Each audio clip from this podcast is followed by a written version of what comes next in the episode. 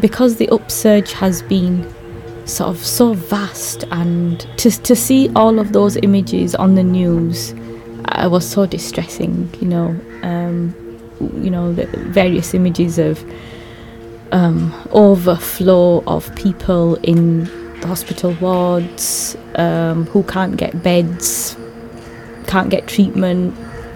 That has been uh, really distressing. Of course we have do have family relatives, um, you know, in India, uh, both in Mumbai in the city, but also in the village uh, of our ancestral place, which is called Ratnagiri, uh, which is the western coast of India, um, and that, of course, we, we do get the news, and we've been checking in every now and again with you know with family and friends and. Um, mostly everybody is isolating and, and doing their best to to, to stay well. Um, but we have had some relatives that we have known about who have passed away with COVID, and of course, that's always a sad thing.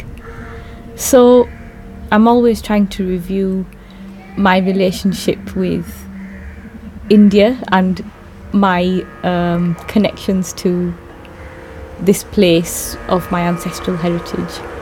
Um, yet somehow it feels so much more personal You are listening to Maharashtra Matter, a Frontier Media podcast hosted by myself, João Paulo Simões, and engineered by Ricardo Lourinho, in conversation with Uzma Kazi on the subject of our connection to a distant motherland.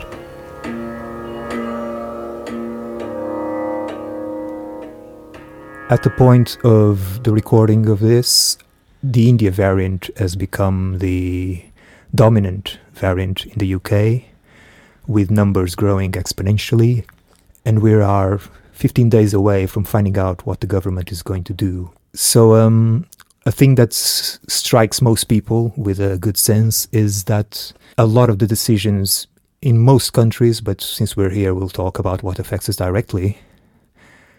A lot of the decisions are made with a um, political mindset, with political priorities. And that was the same with um, how things were handled to begin with in uh, Maharashtra, and I wanted to talk to you, Uzma, about that because um, it's no secret that um, an election was still run when when this was starting and becoming what what what what's become really, and it has contributed to in numbers and in uh, infections. Um, school teachers were forced to go to work because the school would be a poll station and then they would go home and they infect they would infect relatives and, relatives would die. So you don't need a, a, clearer example than than that. So I, I just wanted to hear your opinion on, on, on that side of it and perhaps we can t- talk a bit more of how things are over here as well.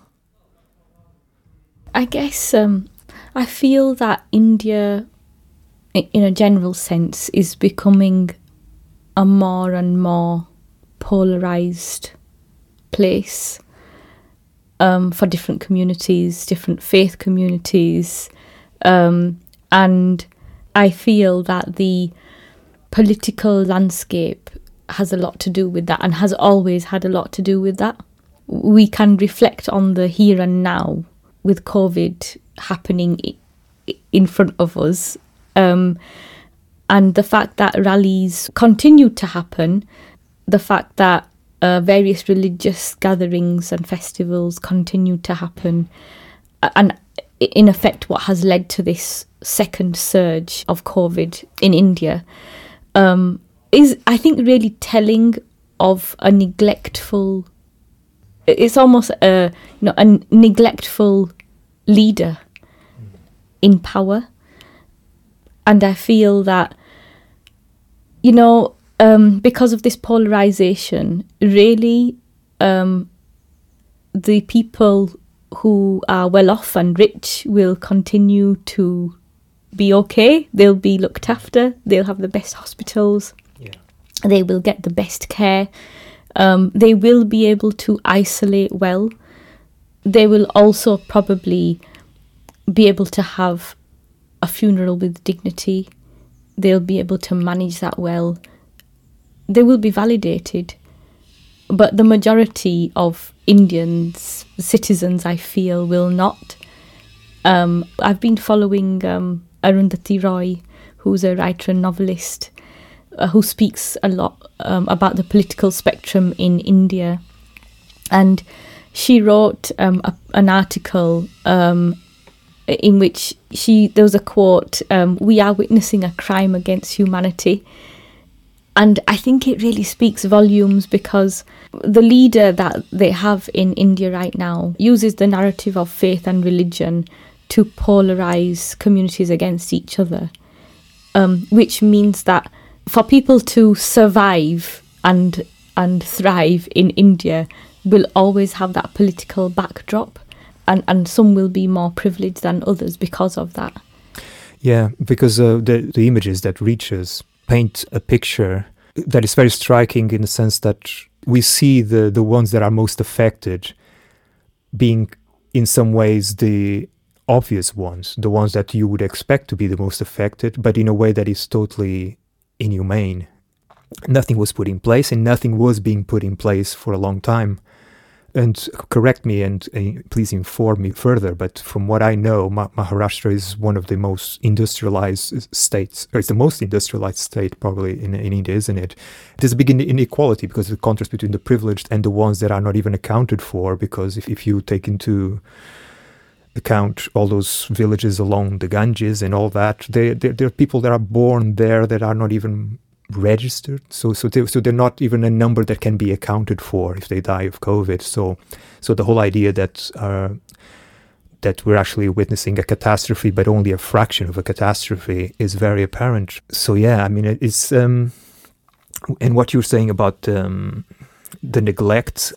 I think that there, I mean, there's the, it's the political interest that, that perhaps can you can draw a parallel and and a, a definite connection with how it goes on here. Everything is the result of something else and, and serves an interest of somebody else always. So even in the way that uh, borders were never properly closed in time at any point during this pandemic over here, when it came to this new strain. The science was all there, the information was all there. Other countries around India were already being put in the red list, and, and India was not. And why was that? Because Boris was expecting to go there to sign a trade deal. And why the, why was it so important to sign a trade deal? Because of Brexit. So everything can be traced back to something else. And uh, and in this case, something that had that impact over there has been brought over here. Now it's the dominant here. You know, it's not a stretch of the imagination to think that it's self harm. Um, you know, I've been thinking about this so much. Um, in Bradford, where I'm from, um, in Bradford, where I live, um, the we have recently had um, a couple of clinics have recently um, opened for walk-in vaccination uh, for people, particularly the older age groups who may not have had uh, their vaccinations um, to make it easy for them um, to, to just walk in and, and get a vac- vaccine. I think that it's almost like global politics kind of colliding and capitalizing in this really fragile time for humanity, yet business still continues. And of course, to some degree, business does need to continue. Um, however, um, at what cost? I think that the borders should have absolutely been closed much earlier. I know that there are various um, cities uh, across the UK that are absolutely on high alert because of their um, high Indian population or Indian heritage population. Um, and I can't help but feel as if, as though, you know, this idea of neglect and not actually putting the right things into place at the right time. Sometimes one does think, has that been done on purpose? Yeah, it's it's a for, it's definitely it's a definite form of neglect because I think that that's kind of like that lack of initiative to properly go around informing people, not just over here, but certainly over there. It's perhaps more striking. but then there's the talk that certain communities the, the there's more hesitancy towards vaccination than others and uh, I was wondering what you really think about the BAME term because I have some thoughts and um, you may want to say something first. oh, where shall we start with this one? Um, well, um, this term BAME stands for Black Asian Minority Ethnic Communities, and it was a term that was created as a way to control people of colour. At that time, we didn't have this term people of colour, but suddenly it feels that we are actually having to reconsider our identity with politics and kind of unbox ourselves, not be um, categorized by these terms which have been put on us. And in my work as a community development worker, um, you know, a lot of my work has been about engaging people from my community and uh, communities, I should say. Um, and we've often had to go with that term because that is just what stuck. And one of the questions I'm asking myself at the moment and also asking of communities is how do you want to define yourself? Because um, this word BAME or this, this term BAME is something that was put on us. Yeah. So how what do you think about it? How do you you know I'm trying to find an alternative. What what I worry about is that what I think is has happened is that um, because this term BAME has been there for so long, people have gotten used to it. So there's some kind of a compliance, um, a kind of a going with the system, and perhaps this is unconscious.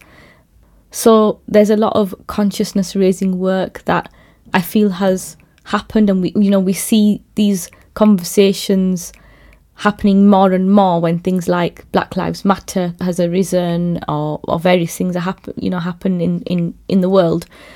Um, and I think those kinds of things make us have to um, think think about where we are, where we stand, what we believe in, how we want to be defined, and be firm about that.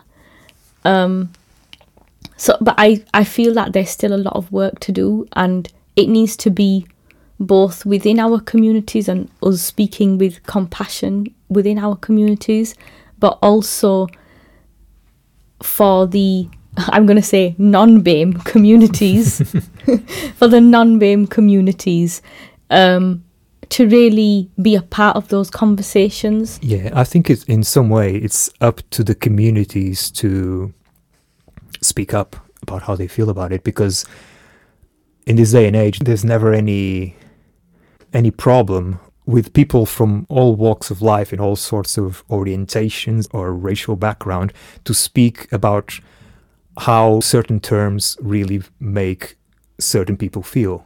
So so there's a big is it is it is a big kind of like awakening in in that sense but but that in itself still carries an underlying need to categorize, to to identify and categorize, and then defend the ground of.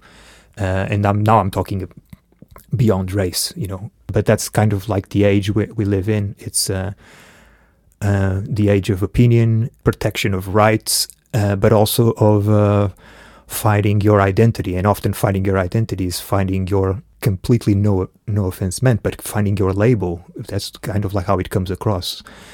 Um, and I think British culture and British government historically it's very prone to categorization of groups of of of of, um, of movements. I am not saying that there's always something nefarious behind it, but I, I'm, but it's definitely in in cases like this of the BAME community and the labeling of the BAME community, community and the bundling of such different communities into one categorization, uh, I think, I mean, you can there's no escape that it's the whole point of it is racial. Even if you put Muslim mixed in, you know, it's it's still about race in terms of who in general is of a Muslim faith. So um, so if it is racial motivated, I think it's up to the communities to say if they feel it's racist. I, I agree. I think that there is something about, like I say, that consciousness raising, and I feel that as a collective, um, we are moving in in an unconscious way, progressing forward, but how many of us are are able to question and critique this idea of BAME. You know, how how many of us actually do see ourselves as that? And I feel that it's really complex. I th- there's something about generational change, and maybe there's some kind of progressiveness that's happening. Mm. And I think these shifts in thinking, like BLM, for example, when things like that come about, I think forces us to question our place in the world or where we have been put in the world and where we want to be in the world. What is our standpoint? Um, I think I feel I, I just feel that there's so much work to do. And and also I feel that it's it's life work. It will continue will will always continue to do this throughout our lives and maybe by then, maybe there is a normalization of terms. Um, when I think generationally about what I see within my own family, sometimes um, when I speak to my nieces and nephews, for example, and we have this discussion about our sense of home and belonging, and you know, I grew up um, speaking Marathi or Konkani, which is the dialect of um, of Marathi that my family speaks. I, I grew up speaking and understanding Marathi because we spoke with my grandmother Hmm. and my parents, but my nieces and nephews, they don't speak. They haven't had the opportunities to do that so much, and so they don't. And so every now and again, I think we we try and like we do we do have these discussions, and um, it's interesting how each of us defines what we think a sense of home and belonging is.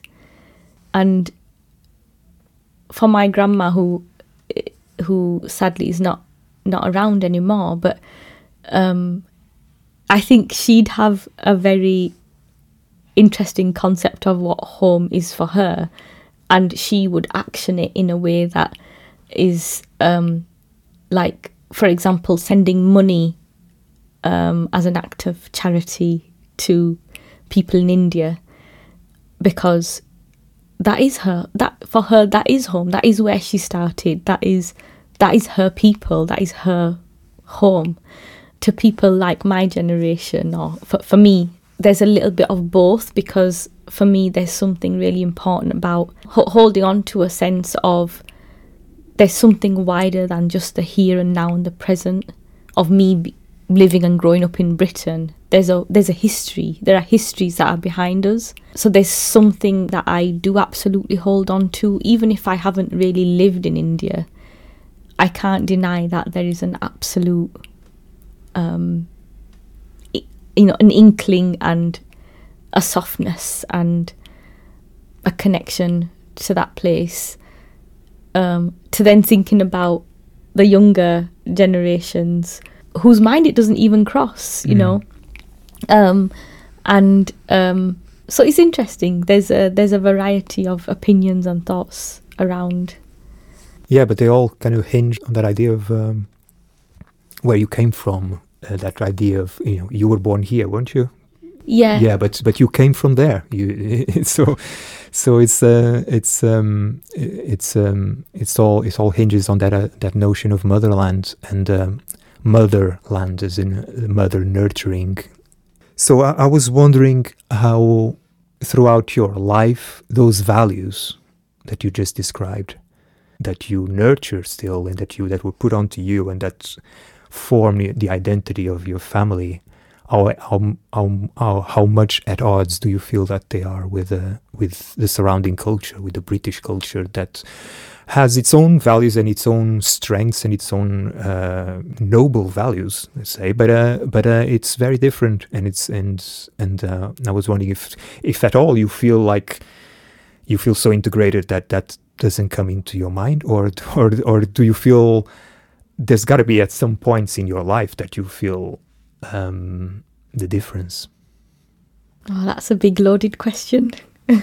well, um, me and my sisters, we often sit together and um, we reflect on this idea of our family, our culture, our rituals that we have, our food, our all of these things that are just second nature to us, you know. And we always, always go back to my grandfather. Because of him, we are here now.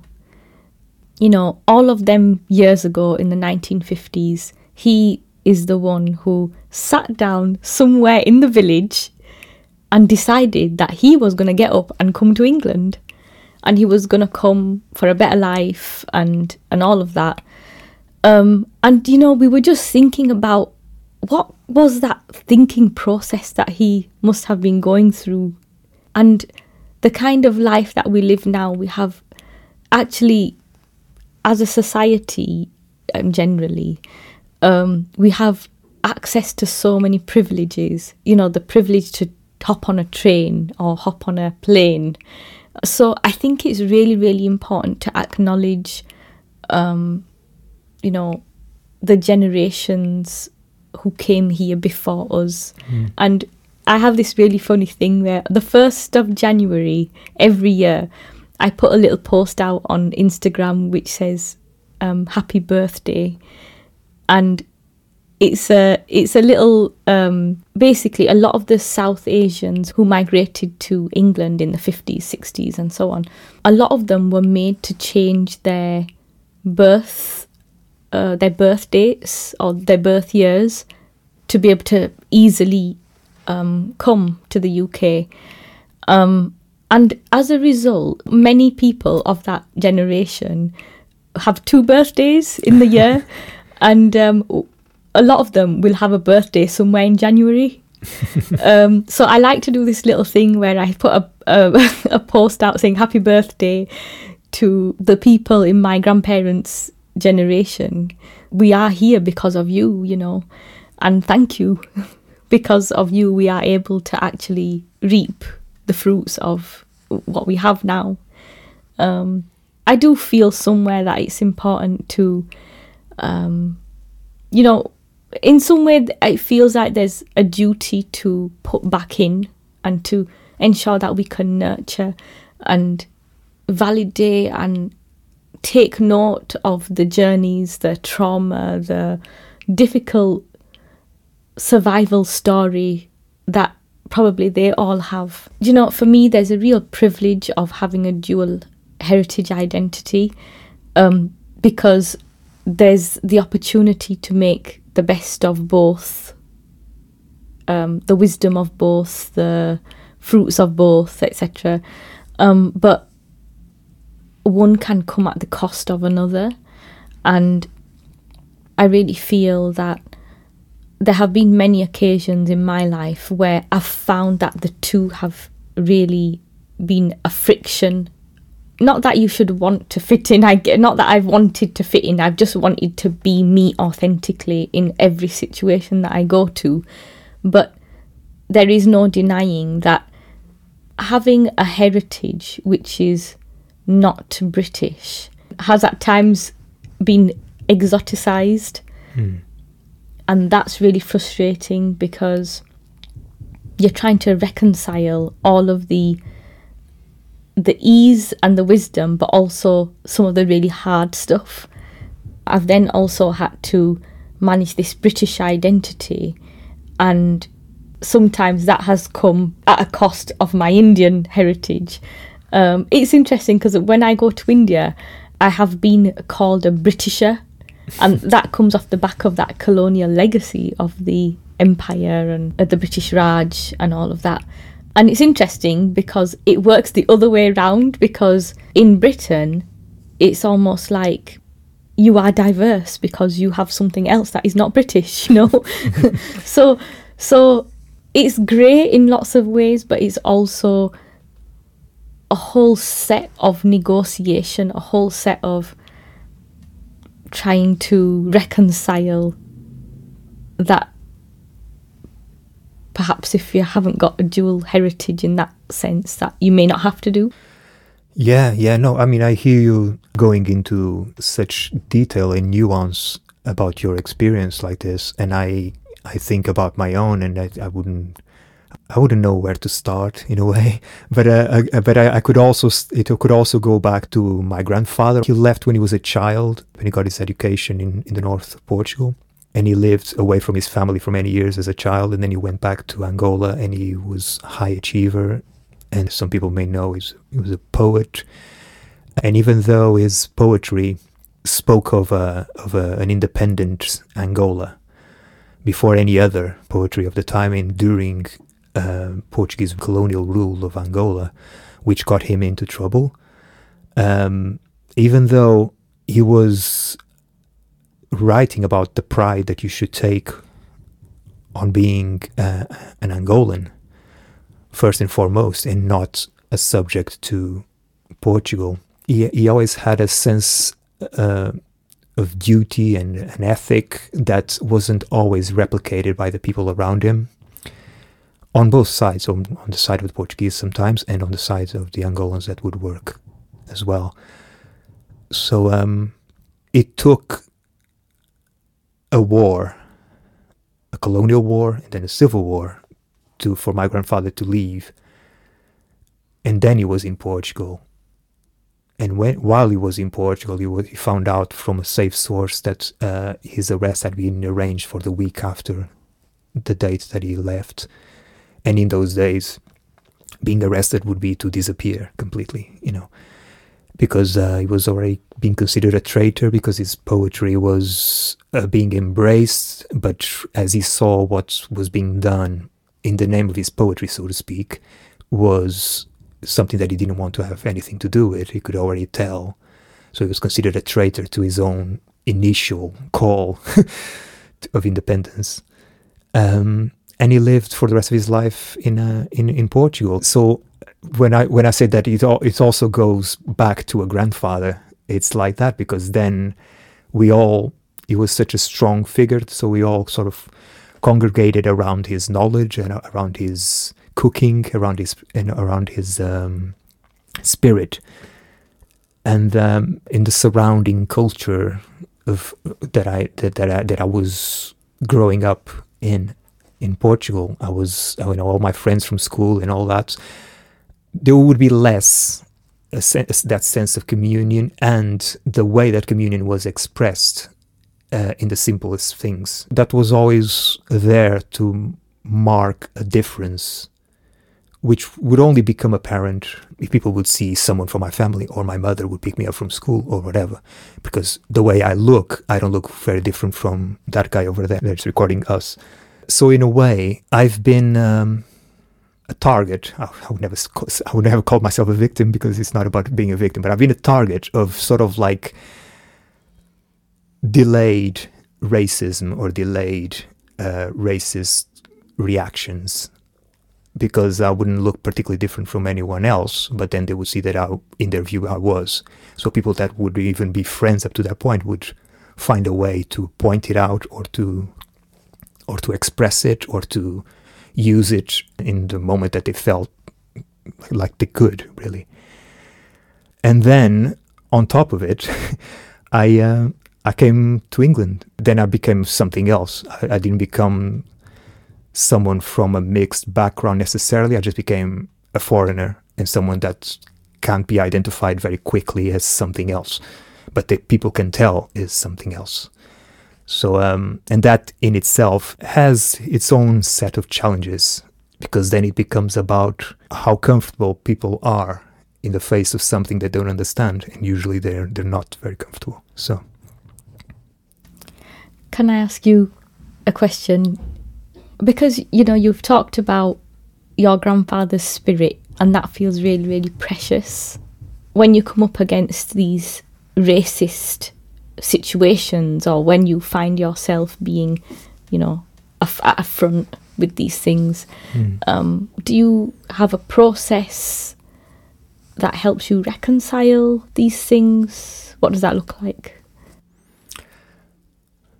Um, that's a very good question because I think one of the ways is not to give it as much importance as, or not to be on a constant state of outrage. Otherwise, you don't do anything and you don't accomplish anything. So you have to learn to step over it.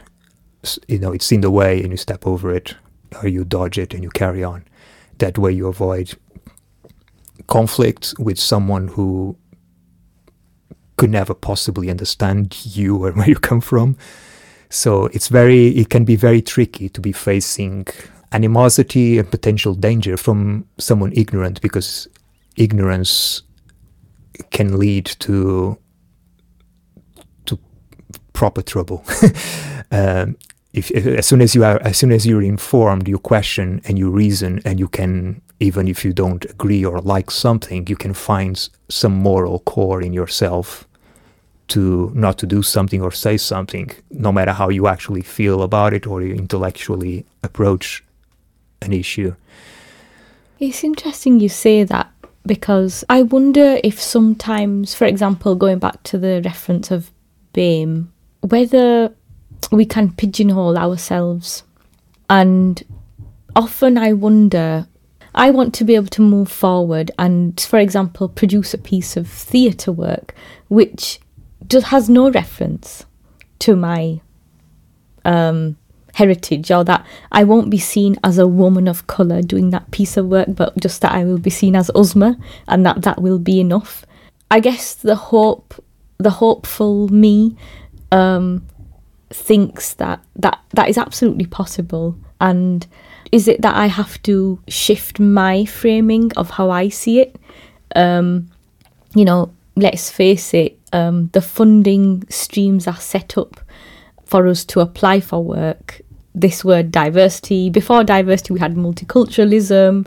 Um, we had all these narratives about you know people from BAME backgrounds don't integrate um, what can we do to bring people out and all. So this control mechanism i feel will always be there. And perhaps there's something freeing about letting go of the term and embracing the human being that will enable me and us to tell our stories just for what they are um, and I that really excites me. Yeah, I know that personally you've gone or you're going or you've recently gone through a period of acknowledgement of the role of your faith in your life, in in, in what you want to communicate and express.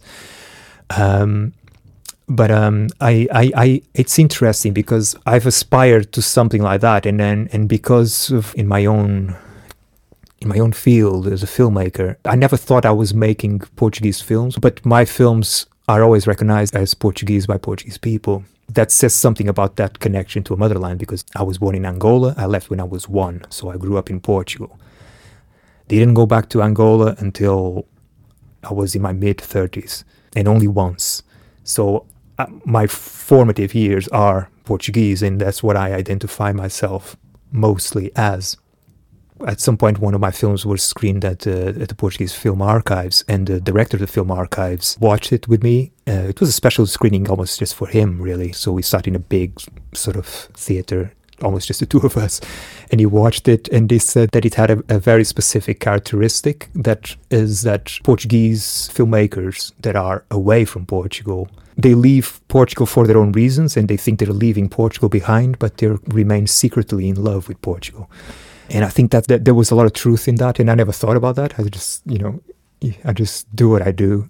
And um, my point, I suppose, is that you you aspire to do to be able to do something, particularly to be able, properly able, be allowed as in to come up with a project that is viable for you to make without the constraints or the labels put on or or the only path to take is uh, putting your arm up in the air, going, ah, "Yeah, I'm, I'm, I'm diverse.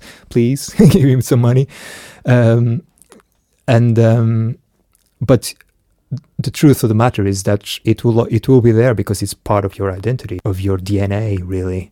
It's so pertinent what you've said because I recently completed like 10 years in my field of work um, design, uh, theatre performance related work, and youth and community work. And, you know, you get to these sort of moments and you think, okay, what have I actually done in these last 10 years and where am I going and what does it all mean? Am I still creating work about the things that I set out to do? Mm. I think my artistic self always goes back to the 16 year old Uzma in the art room in school because that is where I was allowed or not just allowed, but I had the space. There weren't any rules, you know, you could do what you wanted. Mm. Um, but it's where I felt most at home. And so some days I'd go to the art room and I'd just draw a thing and it I didn't know what it was and it was okay that I didn't know what it was. It was just true for that moment.